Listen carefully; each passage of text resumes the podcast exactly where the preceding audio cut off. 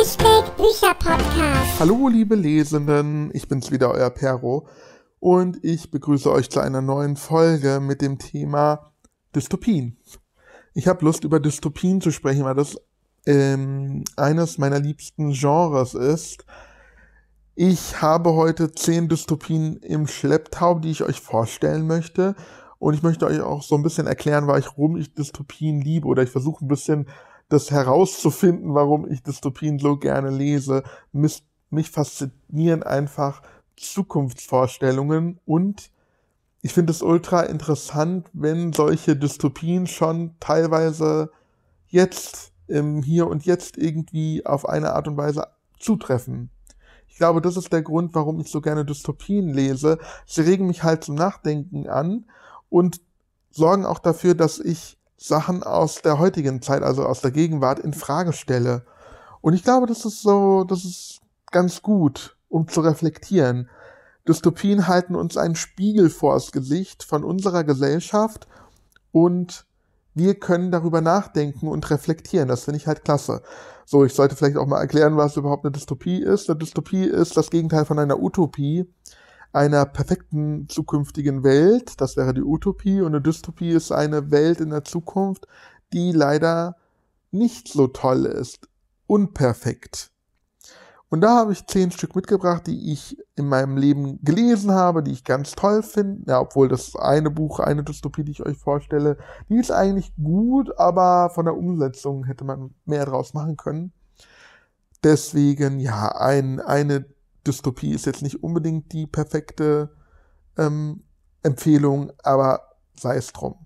Ich fange mit, ich glaube, der ersten Dystopie an, die ich überhaupt gelesen habe, an die ich mich auf jeden Fall erinnern kann. Die habe ich noch zu Schulzeiten gelesen und später aber noch einmal. Also das ist ein Buch, was ich tatsächlich, ich glaube, sogar dreimal gelesen habe. Und es gibt aber noch keine Rezension auf meinem Blog, weil ich das letzte Mal dieses Buch vor meinem Blog gelesen habe. Deswegen, ich habe das Buch leider auch nicht hier. Ich müsste mir mal eine schöne Ausgabe kaufen. Wobei, doch, ich habe ein, eine Graphic Novel davon hier.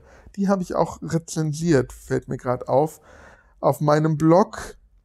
Also, es gibt sogar eine Graphic Novel davon. Ich rede von Fahrenheit vier fünf eins von Ray Bradbury. Dieser, diese Geschichte wurde, glaube ich, auch zweimal verfilmt. Also mindestens einmal wurde sie verfilmt.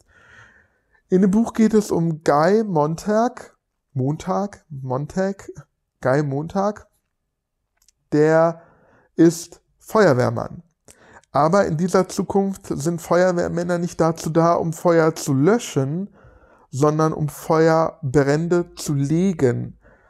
Und zwar sind sie dafür zuständig, Bücher zu verbrennen. Das Buch ist uralt, ich weiß leider nicht, wann es erschienen ist, wobei ich könnte das Internet mal befragen. Fahrenheit vier fünf eins. Das ist ähm, die Gradzahl, Fahrenheit-Gradzahl, in der Bücher brennen. Deswegen Fahrenheit vier fünf eins.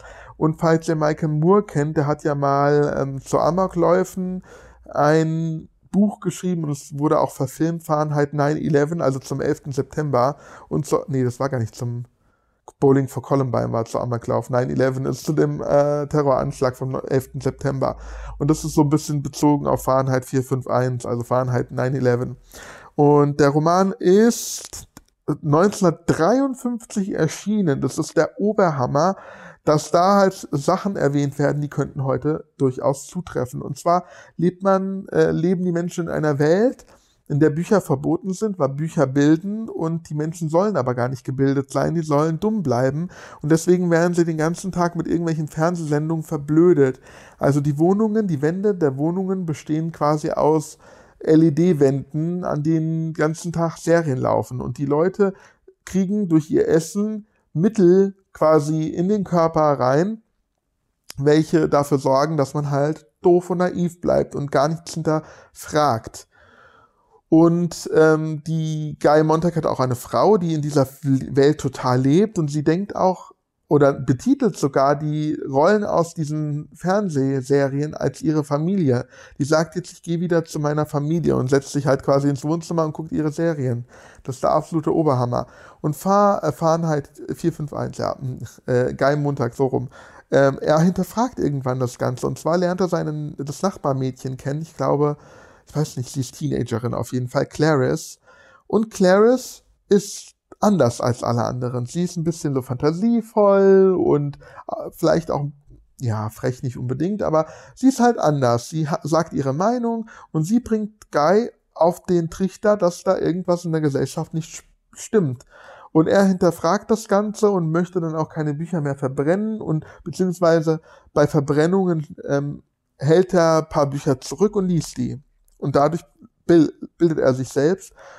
Ja, und findet dann halt auch heraus, dass da was nicht in dieser Gesellschaft stimmt. Falls ich jetzt spoilere, es tut mir leid, ich versuche nicht alles zu verraten, aber es gibt hier schon ein, ein paar Spoiler wahrscheinlich.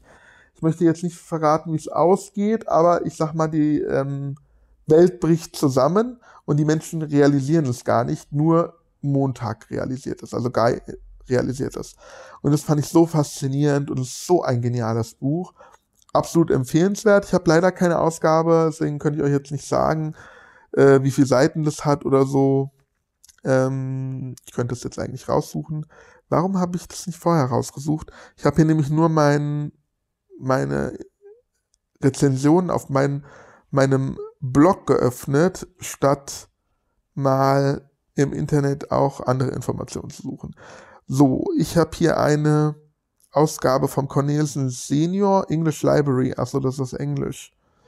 Hier habe ich eine, oh, das ist eine schöne Ausgabe, eine gebundene Ausgabe, Fahrenheit vier fünf eins, nur dreizehn Euro neunundneunzig. Da steht jetzt kein Verlag. Ich glaube, mittlerweile ist das auch copyright-free. Vielleicht kann man es auch so im Internet finden. Harper Collins Verlag. Ah, sieht vielleicht auch, ja, ist auch Englisch. Schade. zweitausendachtzehn gab es einen Film, Fahrenheit vier fünf eins, gerade H B O. Wie cool ist das denn? Prime Video, drei Euro neunundneunzig, muss ich mir mal angucken. Im Heine Verlag, da ist eine Ausgabe erschienen. zweitausendachtzehn ähm, hat zweihundertacht Seiten. Ja, die ist auch nicht schlecht, finde ich. Ja.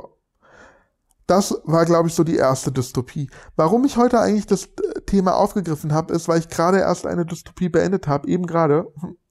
Und zwar das Buch Designer Baby von Bettina Obrecht.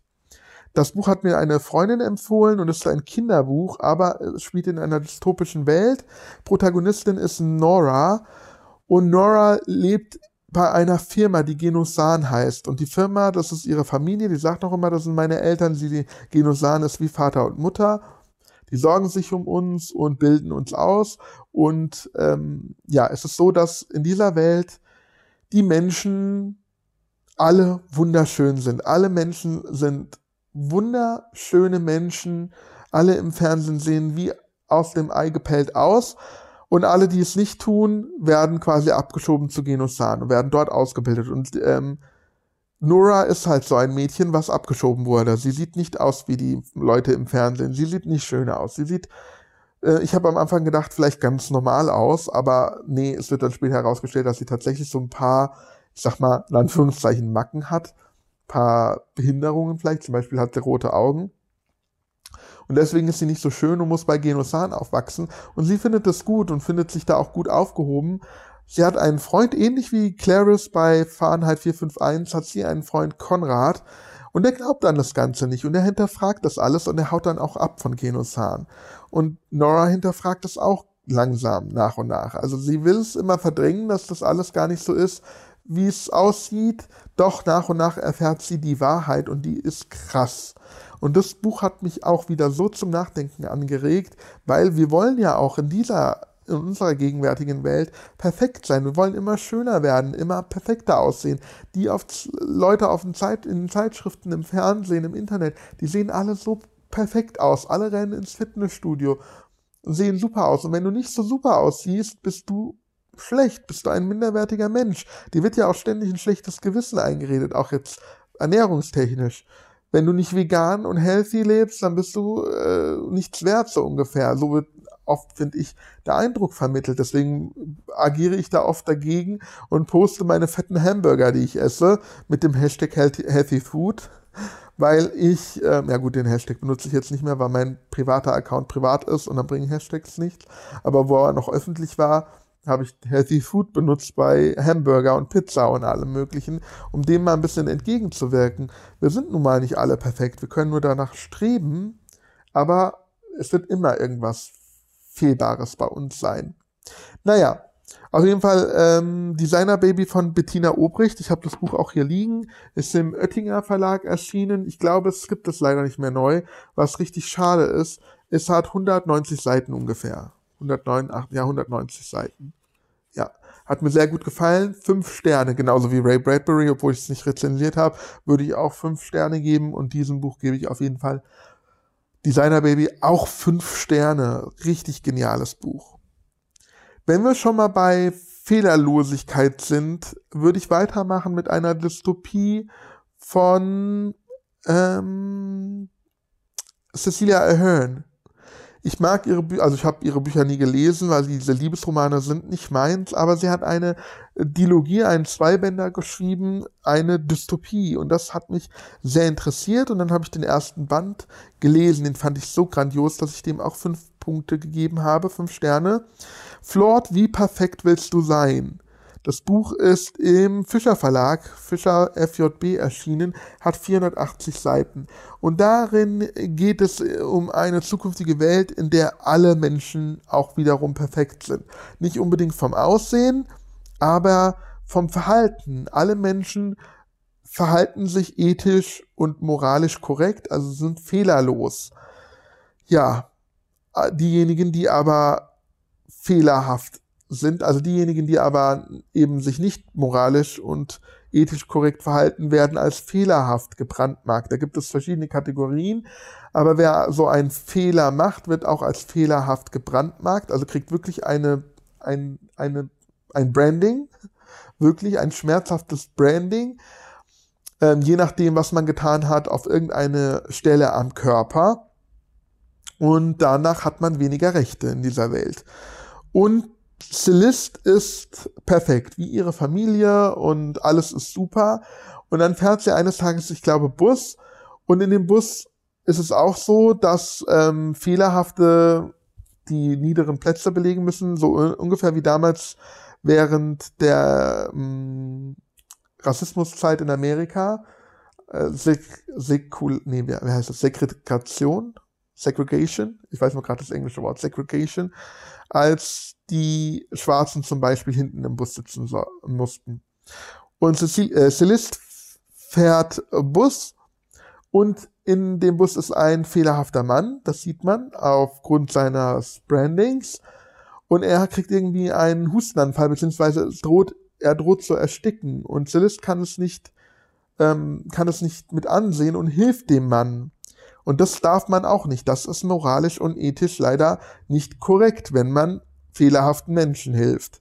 Was totaler Bullshit ist natürlich, aber danach wird Celeste auch gebrandmarkt.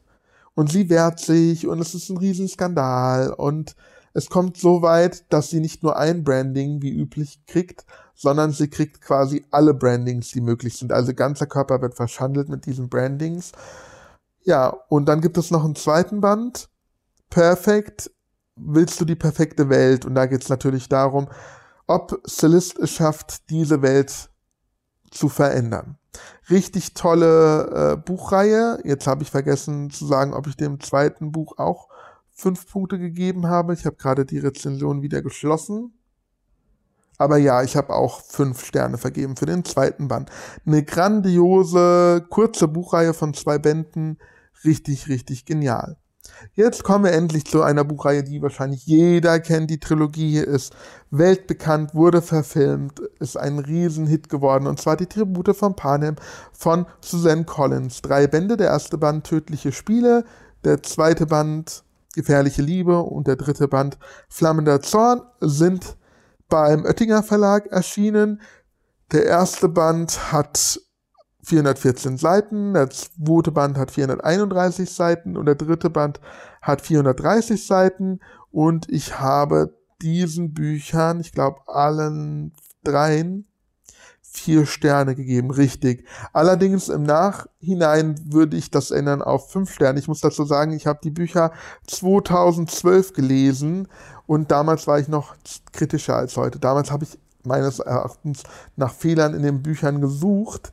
Ähm, das würde ich heute, glaube ich, ändern, weil die Geschichten sind so klasse. Ich weiß nicht, ob ich jetzt nochmal den Inhalt erzählen muss, aber ich sage es jetzt mal so, es spielt in einem zukünftigen Nordamerika und dort gibt es nicht mehr die U S A, sondern das Land heißt Panem und Panem besteht aus zwölf Distrikten und aus jedem Distrikt wird jährlich, werden jährlich ein Junge und ein Mädchen ausgewählt, also Teenager, glaube ich auch, Jugendliche auf jeden Fall, die zu den Hungerspielen müssen. Dann müssen sie zu einem Ort, was alles über T V übertragen wird, ist dann quasi eine Fernsehsendung.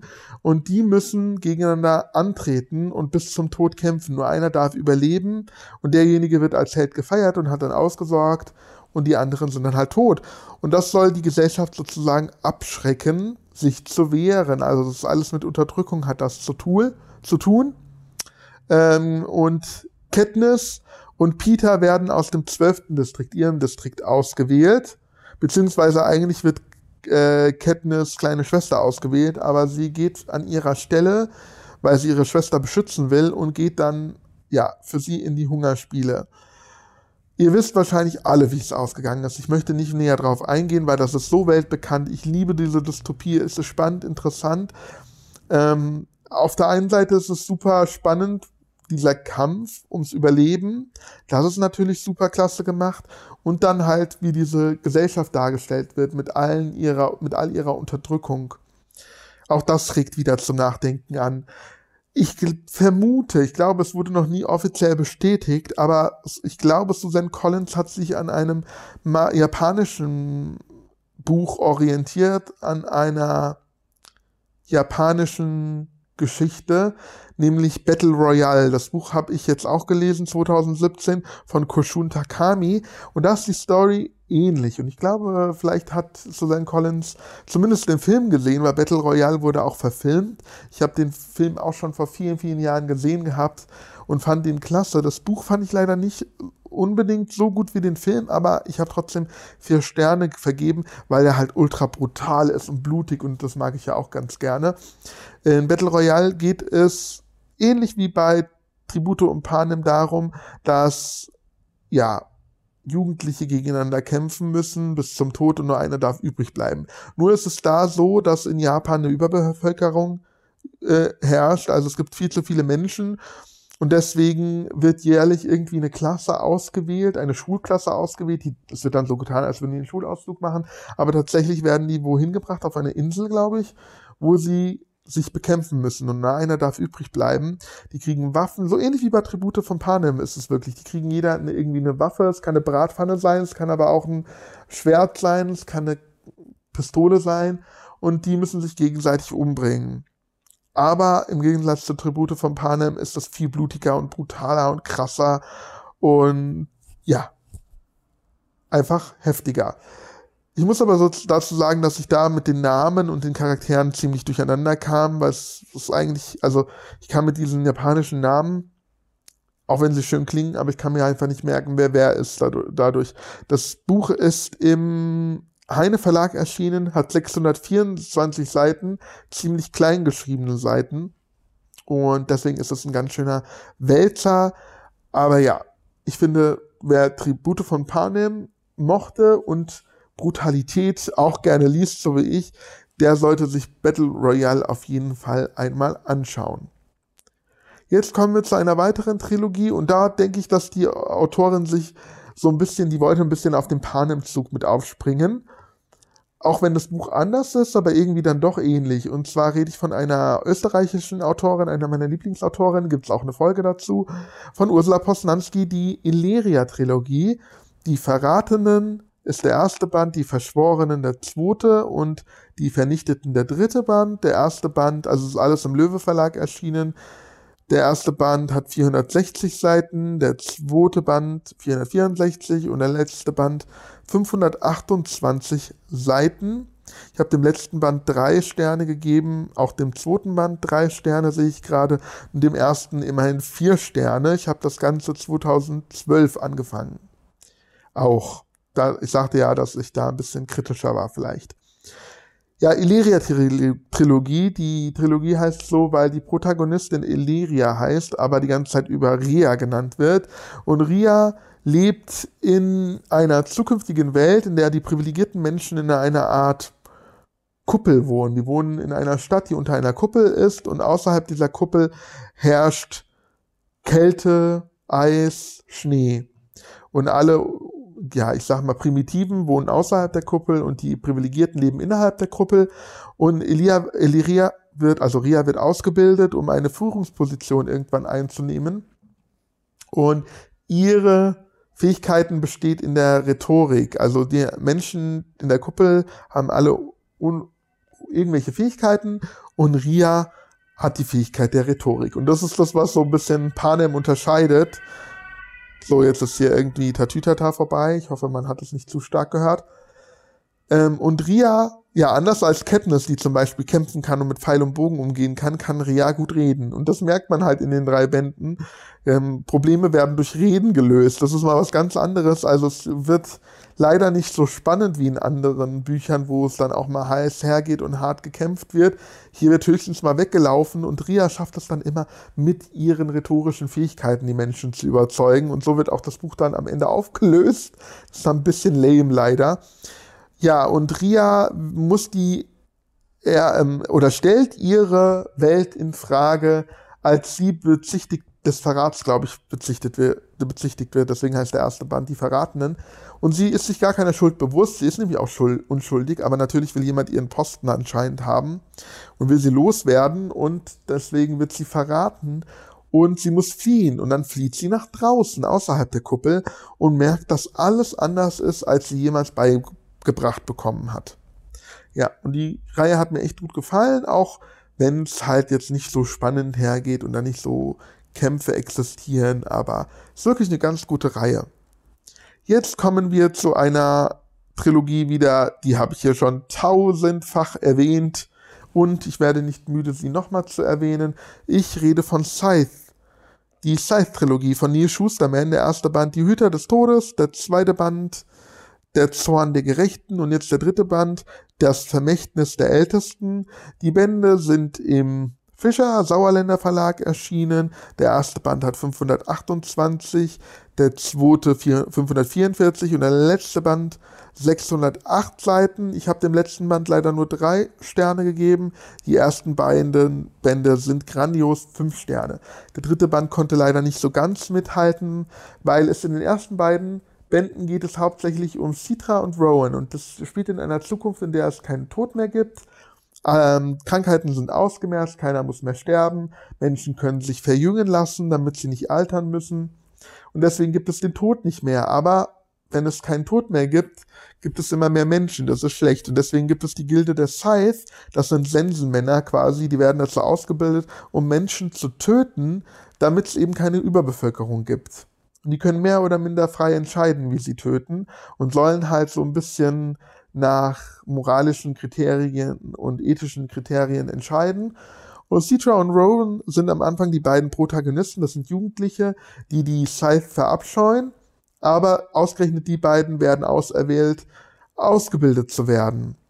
Und es ist leider so, dass es die beiden auch noch gegeneinander antreten müssen, denn sie, nur einer von ihnen darf Scythe werden und der andere soll der Erste sein, der von dem anderen getötet wird.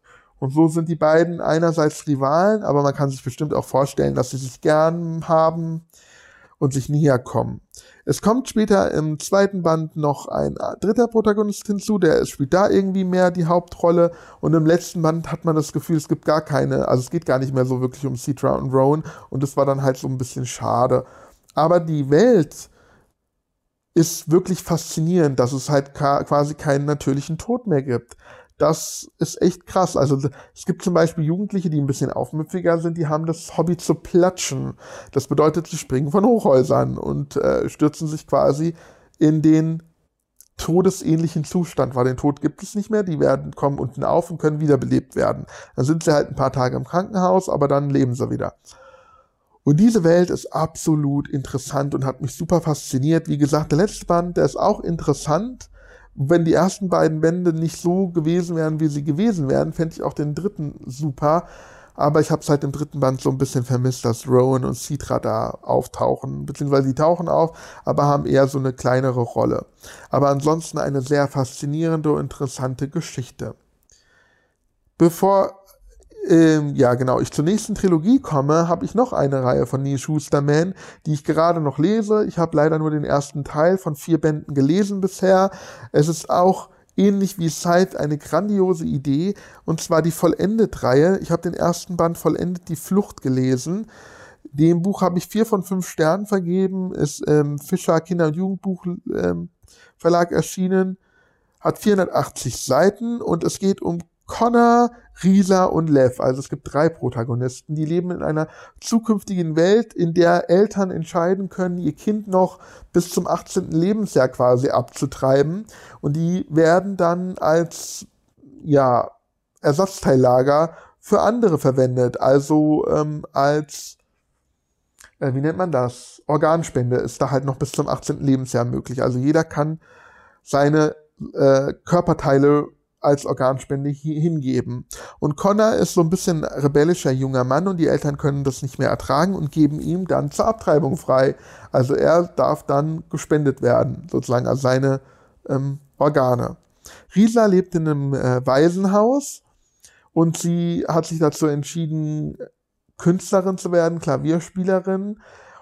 Und ja, sie ist sehr, sehr, sehr gut, aber halt nicht perfekt. Und es wird gesagt, es gibt so viele, die perfekt sind, da wird sie nicht gebraucht. Und deswegen entscheidet das Waisenhaus, dass auch sie gespendet wird, dass ihre Organe gespendet wird, werden. Und der letzte ist Lev, oder Levi, glaube ich, also Lev, Abkürzung ist Lev. Und er kommt aus einer sehr, sehr gläubigen Familie und die leben der, nach der Bibel, und da heißt es, dass der zehnte Teil gespendet werden muss, und er ist das zehnte Kind dieser Familie und deswegen muss er gespendet werden, und er ist der Einzige, der das so als Ehre wahrnimmt und auch das, der Spende äh, mit Freude entgegentreten möchte. Er denkt sich nämlich, dass er als, also seine Körperteile leben ja dann bei anderen Menschen weiter.